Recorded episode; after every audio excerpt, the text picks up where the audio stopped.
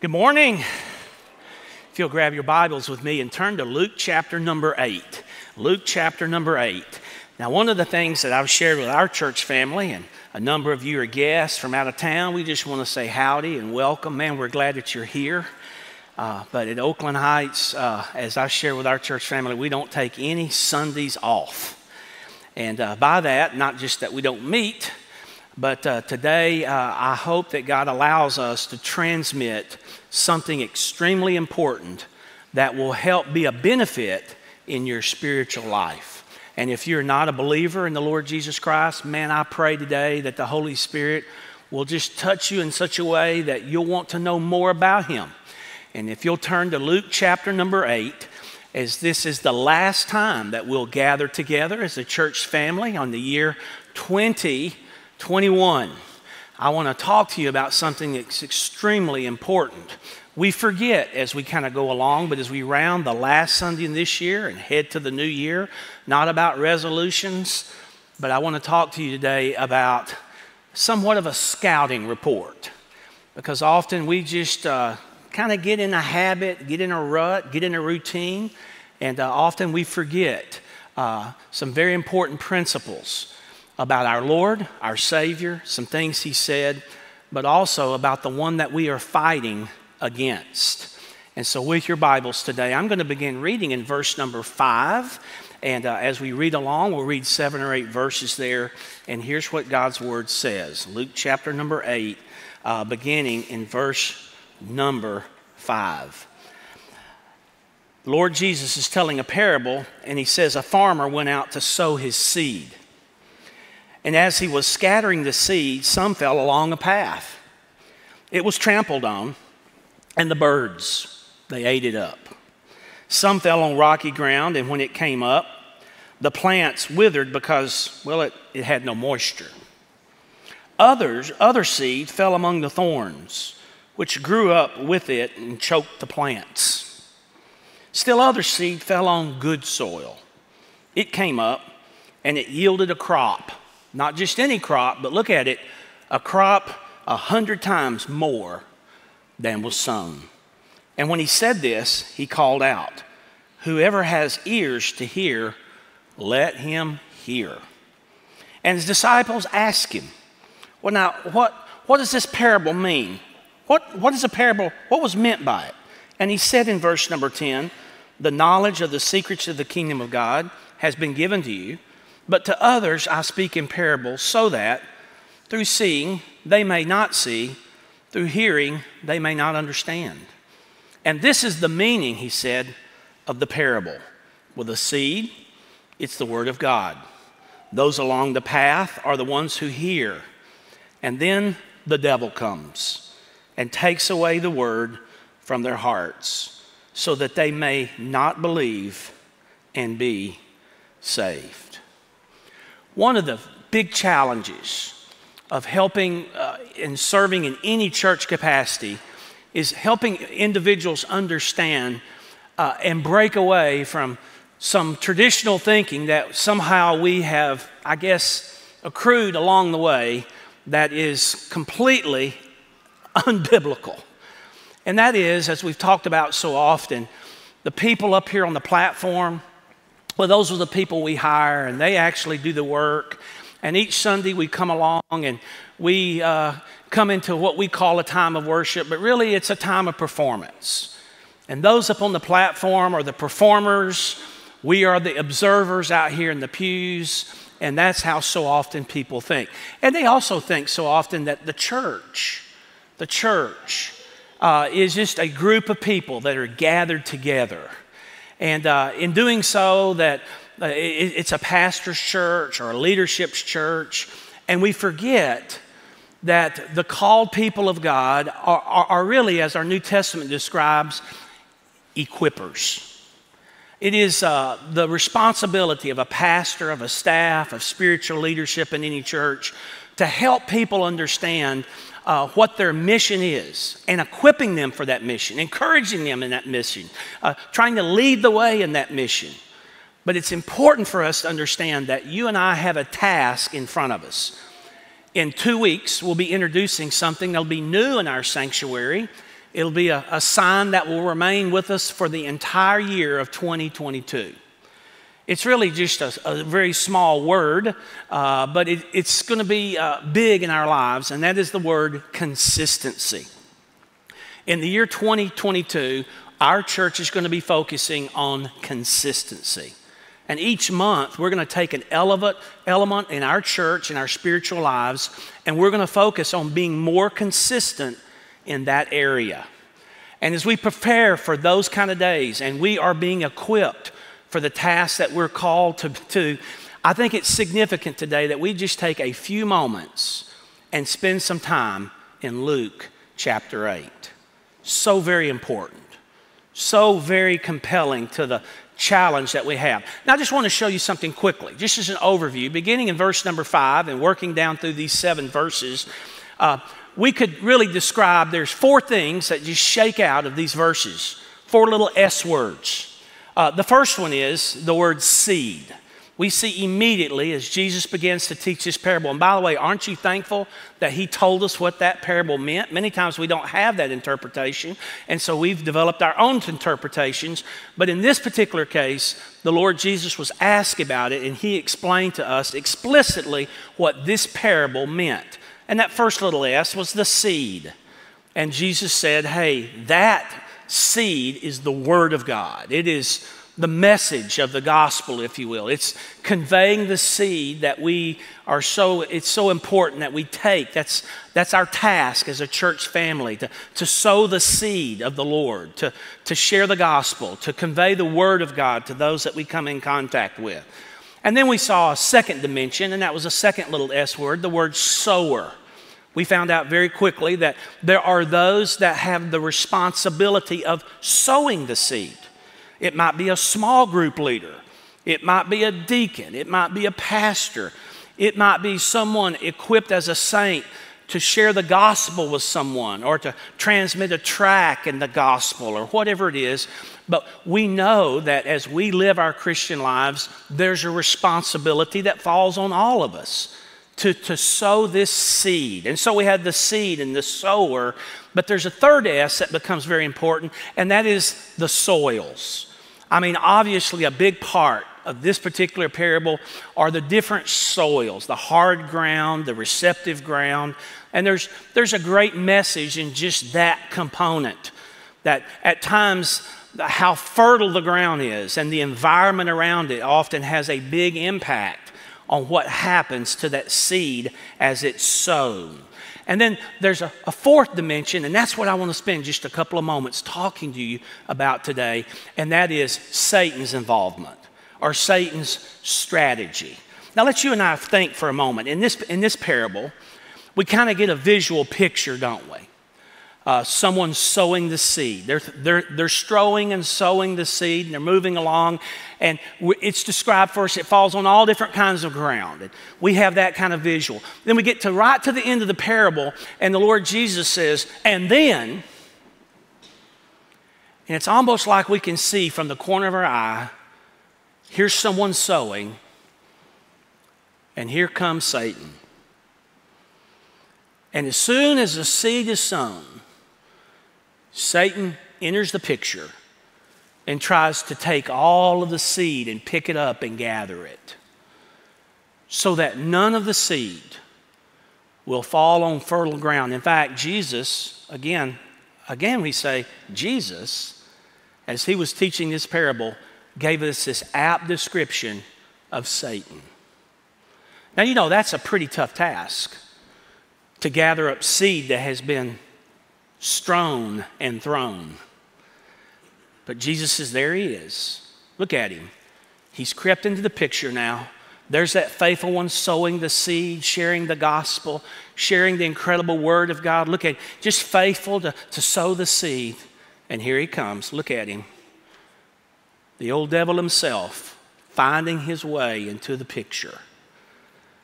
Now we know our Bible tells us that faith comes by hearing and hearing through the what? The inc- incredible communicating of what? Of God's word.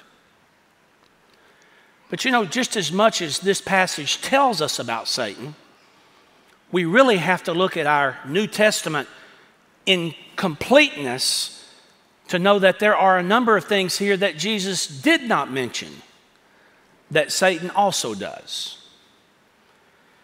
We know that it's one strategy that Satan uses, just as Jesus communicated.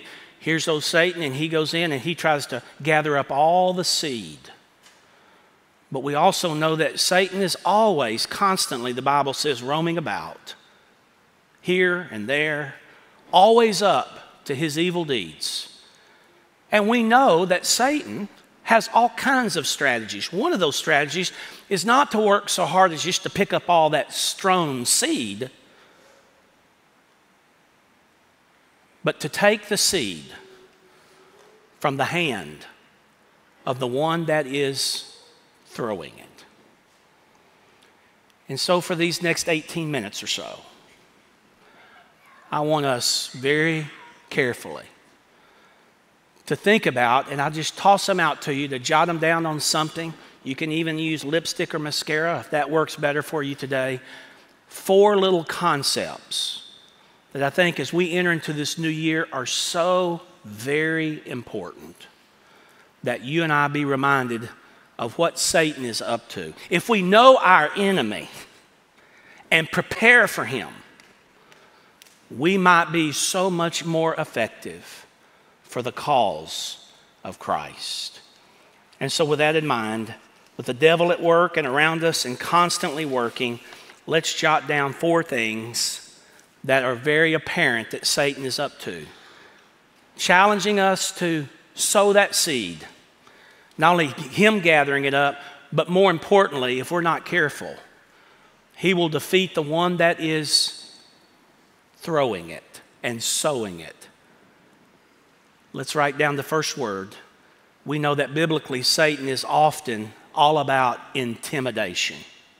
One of the things that Satan does is he intimidates. The devil will do all that he can to take the seed out of our hand so that no one sows it.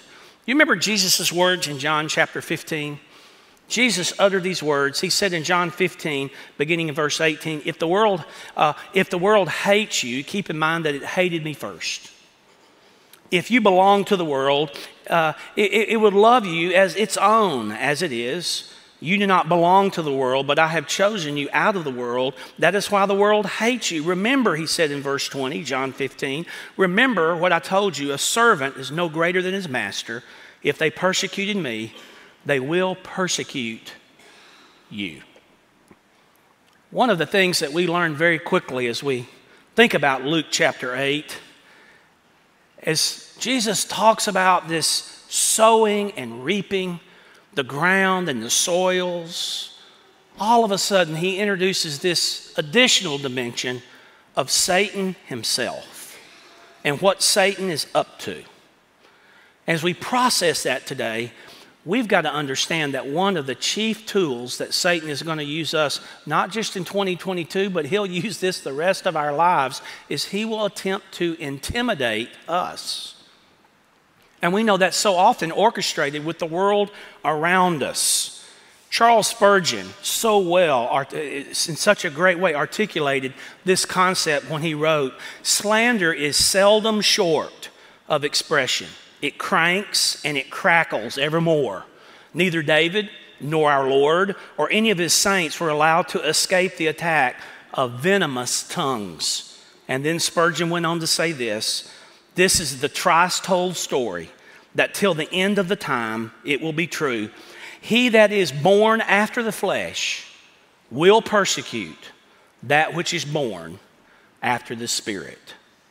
What could possibly hinder you and I from fulfilling the task of sowing the seed as God has called us to sow, but that of Satan's intimidation. Intimidation of this world. Let me tell you something. You are entering and you are living and you are part of a culture that does not like you. In fact, many, many go beyond not liking you, they hate followers of Christ. And that's just something that we've got to be able to accept. That when we sow the seed that God's called us to seed, to, to sow. It is not going to be very popular in the culture in which we live. In fact, wouldn't you agree that, man, we live in what we call an intensified culture? You look around us and there is anti God and anti Christ. And those that bring about the seed of God's word and proclaim it with truth are labeled as ignorant, intolerant, and biased. Just a, about six weeks ago, someone cut out a little article. You know, we're so thankful here at our church. I have hundreds of research assistants, that's you. And someone had carefully clipped out, you could tell, uh, it was a scissor cut uh, a little article from the New York Times. I don't know about you, but I don't read the New York Times. The New York Times is supposed to be the most influential newspaper in all of America. At least that's what they think of themselves. And this individual in our church clipped this article out. It was by the editor, David Samuels. And Samuels wrote this just less than seven weeks ago. He said, It is shared in an unspoken premise of the world in which most of us inhabit that absolutes do not exist, and people, uh, and people that have claimed to have found them are crazy. Samuel says, You want to know what people think of Dr. Farrell over here when he's teaching these absolute truths in his class? That man's crazy.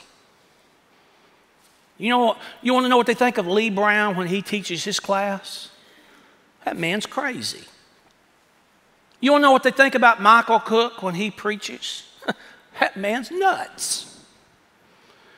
And so immediately we began to understand that we're on a mission, a tough mission. We're called to sow the seed. And as we do, it is not going to be a popular message these moral absolutes, the, conveying the kingdom principles of, of God to those around us as we stand and we proclaim, Thou shalt not kill, Thou shalt not commit adultery, Thou shalt not steal, Thou shalt honor thy father and mother. And if we dare to communicate those kind of biblical absolutes, understand there's going to be pushback from a world around us. Jesus' own words were, Hey, just as they persecuted me, they will persecute you. And if you and I dare to take those kind of stands, understand we're going to be seen as bigoted, intolerant, narrow minded. And many times, if we're not careful, the world will stop our hands and our hearts from sowing the seed as God has called us to sow it. You know, I, I was just thinking early this morning. I, am just being transparent with you. I, I really thought, hey, a few years I'll be able to retire and I'm going to miss a lot of the things that are coming down the pike. And now, as I look at our Supreme Court and decisions that are coming down, I'm going to make a prophetic statement to you. And uh, be aware, I may be wrong. It's been a long time since I've been wrong, but uh, there, there could be that possibility that that would happen. But I just share with you this prophecy from your pastor. There's coming a day very soon that those that stand and proclaim the truth of God will be thrown in jail. And I know on this Christmas weekend, we're talking about America, the land of the home of the brave and the free. But I'm just telling you, that day is getting closer and closer. And it was as God was just asking in my heart early this morning, Michael Cook, what are you going to do when the Supreme Court does make that ruling? Are you going to stand and are you going to convey the truth of the Word of God or are you going to be silenced and intimidated? I wonder what you church leaders are going to do when that unfolds and some jurisdiction over you in government affairs says, hey, you can no longer convey those kind of truths. Now, you can bring a message of health and wealth, you can bring a message of encouragement. But to open up God's word and tell people there's only one way, that day is over in America. I wonder what we are going to do. And man, I hope we'll be faithful and take a stand for our Lord and that we'll not let the world take away the seed that we are about and called to throw, to plant. You know, the incredible, I think, over in verse 8 in Luke chapter 8, the incredible encouragement to me has been hey, that seed that fell upon what? That fertile ground? Did you, did you get it? it? It wasn't like just a little crop came up, but it was a hundred times over. And so it is knowing that that seed, as we're faithful to throw it, to sow it, that that seed, when it does fall on fertile ground, God is going to use it in a miraculous way. Well, intimidation. Now, I just want to toss out a second thing, and that is observation. Now, I know as you're looking at me, you're saying, like, well, now what in the world? Intimidation, I got that, Pastor. But what is this concept of observation? I want you to turn in your Bible with me to a very fascinating place. Would you go to the book of Ecclesiastes, all the way over to Ecclesiastes, and scroll down in chapter 11 and look at verse number 4? I want to read just a couple of verses to you. One of the challenges we see in our Bible that is emitted time after time, uh, we'll just start here in the book of Ecclesiastes, is this concept that when we're called to sow, many times the thing that hinders us from doing that and fulfilling that mission is this picture of the observation that we have in our lives. Let me explain, but let's do it with God's word. Ecclesiastes chapter 11 and verse 4 says, Whoever watches the wind, there we are, standing on our back patio, watching the wind. Here's the seed bag over here of the Word of God and the gospel that we're, that we're supposed to be sowing. And so, what do we do? Here we are, we're just observing, we're, we're watching the wind. And the writer of Ecclesiastes says, Whoever watches the wind will not plant, whoever looks at the clouds will not reap. As do, listen to verse 5, Ecclesiastes 11, as you do not know the path of the wind or how the body is formed in a mother's womb, so you cannot understand the work of God, the maker of all things. Now listen to Ecclesiastes 11:6. Sow your seed in the morning. In the evening, let your hands not be idle, for you do not know which will succeed, whether it's this or that, or whether both will do equally well incredible concepts here. I mean, big concepts. When it comes to sowing and the reaping process and us getting the seed out there, that, I mean, this is amazing. It's, it's amazing because we should never, as sowers, be intimidated by any of these environmental impacts. Well, it's a little too windy to throw the seed today. But there's also an uh, important principle here of the sowing that goes beyond just environment.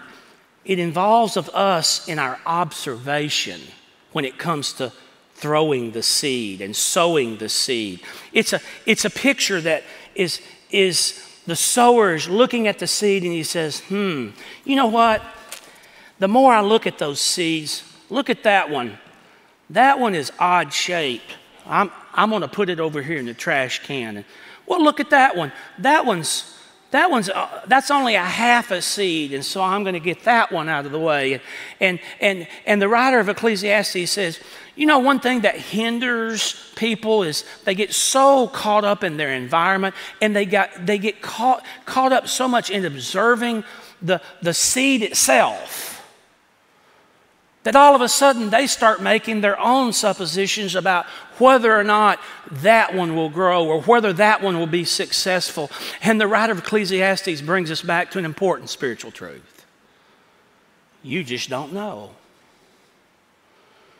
You don't know which one of those seeds that God is going to use. Just as that, you can't even completely fathom how God does the work of the child in the womb, nor can you understand God's incredible work. And he brings us back to this truth that not only should we not be intimidated, but we've got to be careful that we don't get caught up in this observation. We do understand, don't we, that God's not called us to evaluate the quality of the seed. Notice back there in Luke chapter 8, God did not say anything about, hey, now before you sow it, you investigate and you and you look carefully and examine your seed if any kernels are broken or any are smaller or or, or any are, more than a year old. Don't don't sow those things. It's as if God says certain principles. Maybe, maybe, maybe we shouldn't sow a seed the day after Christmas about the attacks of Satan. Maybe no one will hear it, maybe not. But Michael Cook, at least that's what he's told me, you just sow the seed. I'll determine.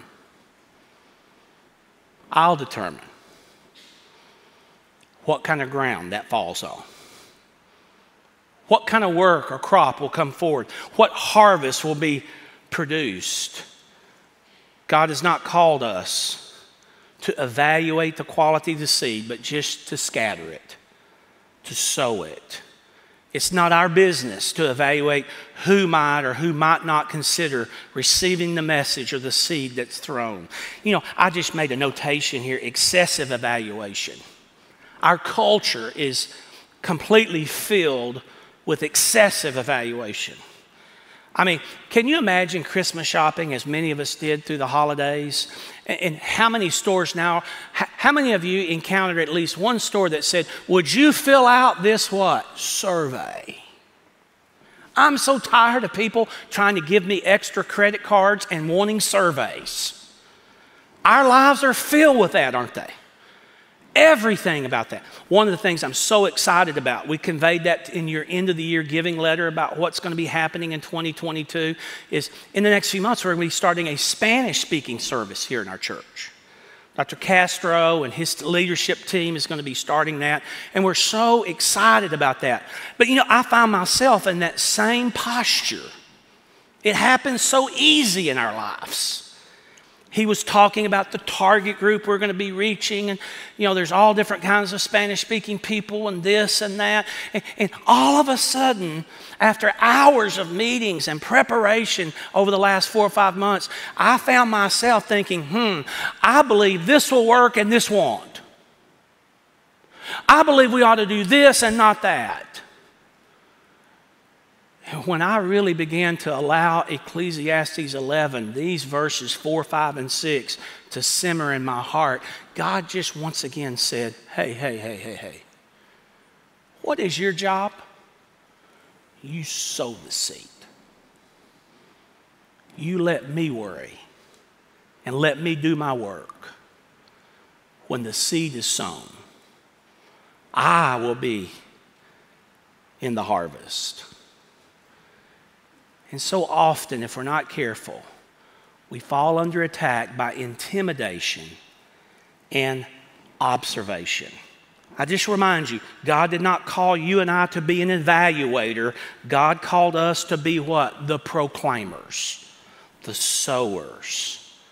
And it's if God is saying, You sow the seed, take the stand to sow the seed, and let me do the work. Quickly, a third word. Did you get it? Intimidation observation, and then I, I hate to mention this the day after Christmas, but we must disqualification. Another thing that can cost us from our opportunity to sow the seed is disqualification. You know, Paul had an interesting observation. Where was it over 2 Timothy, I believe, in chapter 2? He, he made an interesting observation. He says, Here's a man, he's striving. Say, How did the King James describe? He's striving for the masteries. He's, he's in an athletic contest, if you will. He's trying to accomplish something. Yet, it says, Paul says, He's not crowned. And then Paul finishes over there in 2 Timothy 2 by uttering these words He's not crowned except that he has been striving unlawfully. And that's all Paul says about it. He doesn't tell us if in the contest the man started too early. He doesn't tell us if, tell us if the man ran out of the lane and uh, ran too short a distance or, or if he ran off the surface of the, the court or the, the track or doesn't, doesn't tell us if maybe this, this particular striving and this particular event, uh, he impeded the progress of another contestant. We're not told any of those things. Just a simple message. Paul says, you know, there are those sometimes that are competing, but they do not get the prize. They get it because they don't get it because of their unlawful actions. And you know, you and I've got to remember as we're sowing the seed, it is a privilege. As a believer, it's a privilege to have that responsibility of sowing. But it's important that we protect that privilege in protecting the very testimony that we have. As we are sowing that seed, Satan loves nothing more than to come behind the sower and plant some additional seeds in the life of this world for those that see the seed and maybe even hear the seed as to talk about the sower themselves. Well, here's this gentleman talking about the gospel, and we know about his life.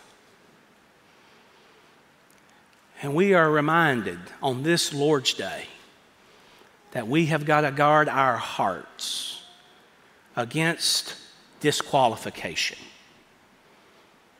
I brought my phone with me today because I wanted to read you the exact words.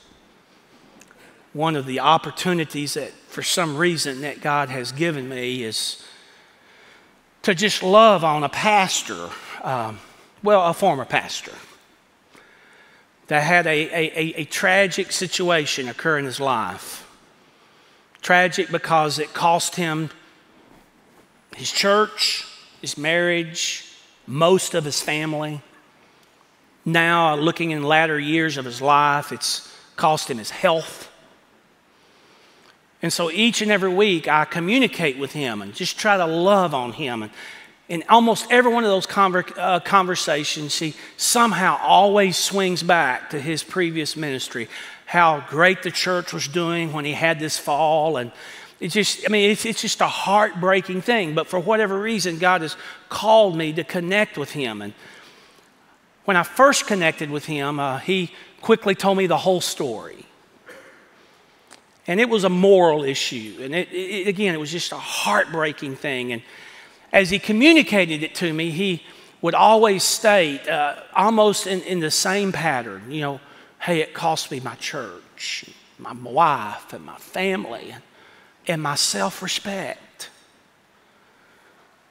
But just two months ago,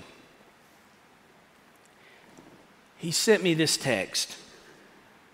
I want to read it to you, word for word.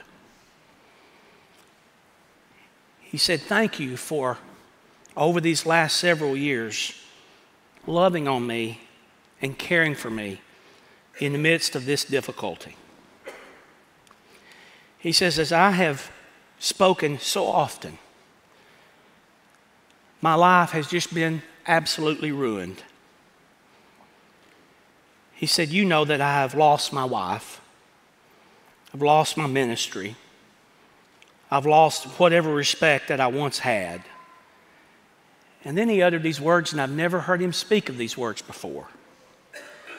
He said, Three weeks ago, I was watching your service, hearing you communicate with the Word of God, and God revealed to me in my heart maybe the greatest loss of all.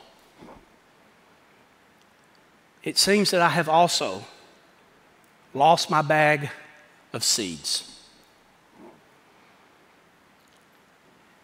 And, Pastor Mike, that may be the greatest loss of all. And I just want to encourage you today. We've got to guard our hearts against the intimidation that this world will hurl at us. And we've got to be careful, so very careful, of being too synced to observation and our personal estimation of whether the, the seed will be productive or not. That's not for us to decide. We're the sowers, that's our responsibility. But we've also got to be careful of disqualification. we only get one shot the testimony. It's so very important. One final thing, just jot it down, and that is we got to be careful of germination. Germination. Yes, that's right. Germination. You know, wasn't it Paul that had those incredible words when he uttered, he said, You know what? Let us not be what? Weary. Let us not be weary in well doing. For in due season, we're going to what? We're going to reap. If we faint not. One of the challenges that we have often as we sow is I guess Satan tries to plan in our mind that, hey, in the next morning, everything's going to be sprouted and growing, and you're going to be able to see all of the fruit that you can ever imagine. And nothing could be further from the truth. Why do people not sow the seed as God has called us to? Often because we're not able to see immediate fruit from it. And we get discouraged. And we think, well, it's not making a difference. Just a moment ago, I was just sitting there wrestling with Maggie and Britton in between the Pez County candy dispenser. And out into our baptistry came a young man, David Miller. I'm so proud of him, proud of what God's been, doing in his life. And you know, there's those moments in, in my life that I think, you, you, you know what, I, I just, um, you know, this whole ministry thing's not worth it. There's moments in my life that I come to those places and say, you know, Lord, last week we had an $8,000 offering. That's one third of what we need to operate this church. And you know what, Lord? You know, we're working as hard as we can. We're sowing the seed the best that we can. And, and, and you know what, Lord? I'm just frustrated and I'm tired. And you know what? Uh, the attendance was, it stunk this morning. And, and, and, and you know what, Lord? I, people are stiff necked. They don't want to even come to church. You're trying to convince people to do something that many of them just don't care anything about. And why have you called me to this? I can make more money in insurance. Can make more money in the investment market. Selling stocks or bonds or something. And I don't know how God works in your life, but so often the way God works in my life is He sends another project. And then he almost always fills me with the gratitude of seeing some sign of investment that I've made along the way to say, hey, maybe, just maybe, God, I made some difference in sowing your seed. It's a junior high small group, girl small group leader. It says, I call these nine girls every Sunday, and only three of them come. Those other six, they never come, and it's frustrating. And you know what? I've been to their games, and I've emailed, and I've texted, and I've followed them, and I've done this. And Lord, I'm sowing the seed every week, and nothing's happening. It's a small group leader that prepares so diligently every week. And they're watching with the virus and the China virus and the culture that we live in. And they look out there each and every Sunday, and the group dwindles and gets smaller and smaller. And they say, You know what, Lord? I'm putting all my heart into this. And as we're sowing, if we're not careful, Satan is saying, Hey, what are you doing? Do you not see nothing is happening? There's no fruit. There's no crop. Nor will there ever be. And I'm so thankful that on the edge of my spiritual screen, as our Lord was teaching this incredible parable, Lord comes to the very end of this whole scenario and he says, Look, look, here he comes. You see him. See him for what he is. There he is, gathering, mully grubbing the seed up. He's so fearful that the seed that you're sowing might fall upon fertile ground, bring about a hundred times over the crop. And the Lord continues to remind us you keep sowing. Let's pray together this morning. Lord, we thank you for these moments that we've had in your word. I thank you for those that are making such incredible investments financially, spiritually, with their hearts and their hands. Those that are laboring and they're just tossing that seed. Here goes one to the jail ministry, week after week, up those steps, through the screening center, showing proof of vaccination over and over each and every Sunday morning, same jail, many times same inmates, just sowing the seed. Or a group of faithful saints that gathers out here around on a Thursday morning where there are those that have physical needs knowing that there will be a, a, whole line of cars that come and say, I don't have money for my electric bill, or I've had this calamity in my life. And Father, trying to convey that, hey, we're going to help you with the physical, but your need today is such more massive than SWEPCO or a water bill. The need in your life today is the seed that we are attempting to sow the Lord Jesus Christ in the kingdom of God. I thank you for the small group leaders, week after week. There they are, just sowing the seed, faithful. Father, I thank you for a deacon body just sowing the seed. I thank you for a group of pastors and staff and leaders that week after week, there they are, reaching into that bag and sowing the seed.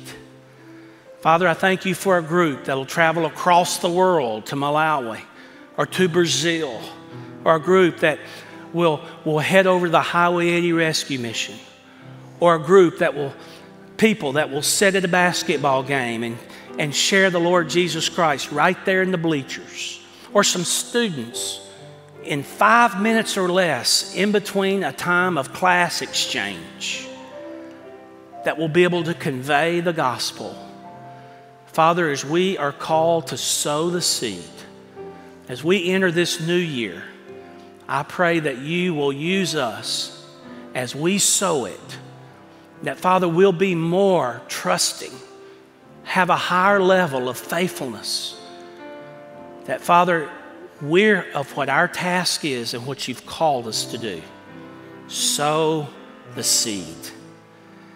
So, Father, as we have the privilege to do so, would you guard our hearts against the intimidation of this world? Would you guard our hearts of encroaching upon our will and our way in our evaluation of what might work and what might not? Father, would you put a hedge of protection around us as we look each and every time we reach into that bag for that seed and understand that, Father, as we plant it, we may not even see the fruit, but that, Father, we'll continue to be faithful even when we see no fruit. We'll be faithful to your mission and your word. Father, we love you. These things we pray in Jesus' name. Amen. Would you stand with me this morning? We're just going to have a time of prayer this morning, have a time of uh, searching our hearts. Would you just bow your heads right where you are this morning? I just want to lead us in a time of prayer. And I'm going to give you the opportunity to just pray for a number of different subjects and topics. I would like to voice them for us. And then, with your heads bowed, I'm going to ask that you just pray as the Lord leads you about these important subjects. Can we start first and foremost as we go into the year 2022? Let's take a moment and pray for our churches across this world. Take this time and pray for the local church.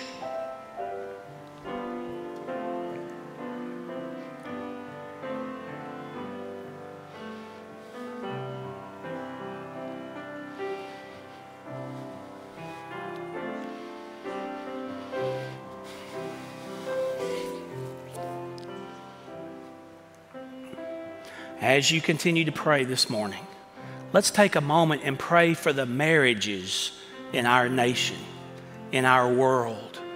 A husband, a wife. Let's pray for the strength of biblical marriages in this world. Would you take a moment and pray for marriages?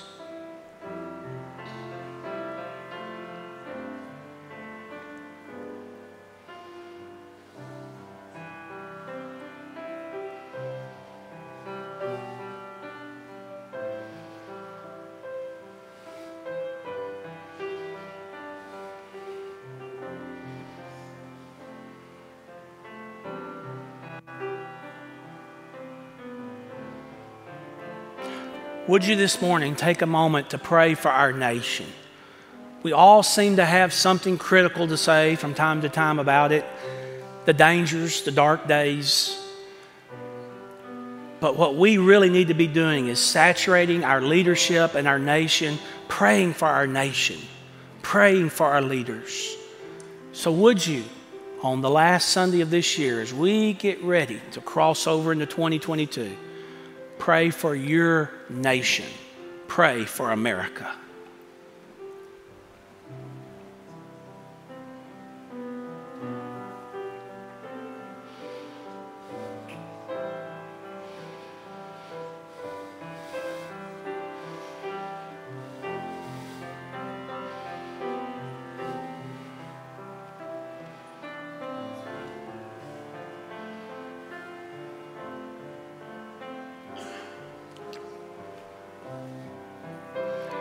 And finally, today, I'm going to ask that you just pray that God would lead you to your next spiritual steps in your life.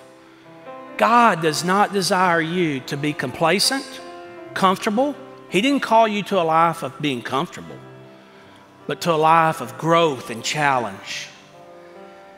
And you being willing today to ask the Lord, Oh, Holy Spirit, would you empower me as I approach a new year? What is the next step for me spiritually, Lord? Would you be brave enough and have enough courage today to ask God Himself for His direction and the next step in your life so that 2022 may be one of the greatest years spiritually? Not only would be a great benefit to the church family, but we'll see great spiritual growth in your life when you're willing to say, Oh God, stretch me. What is it that you desire from me this year? Pray that prayer right now. Pray that God's work in you would be its greatest ever.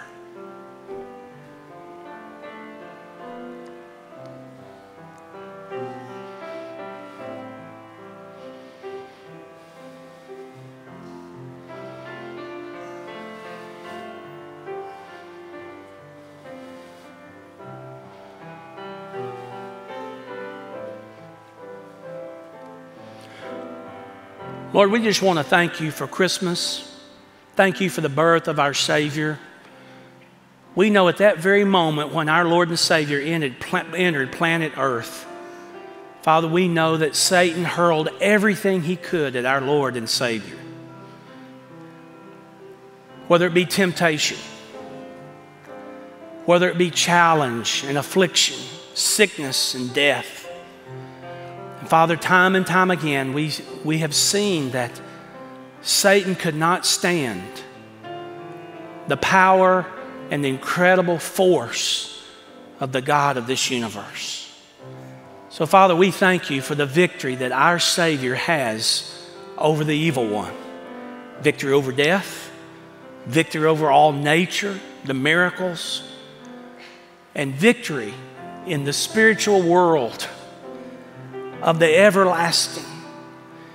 And Father, we thank you that as we come to know the Lord Jesus as our personal Lord and Savior, we are the very adopted sons and daughters of the King.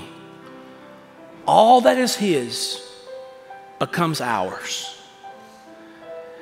So, Father, as we go from this place today, we go as sowers, we go as faithful ones putting our hand over and over into that bag, sowing that seed, trusting you. Father, we pray for a great harvest.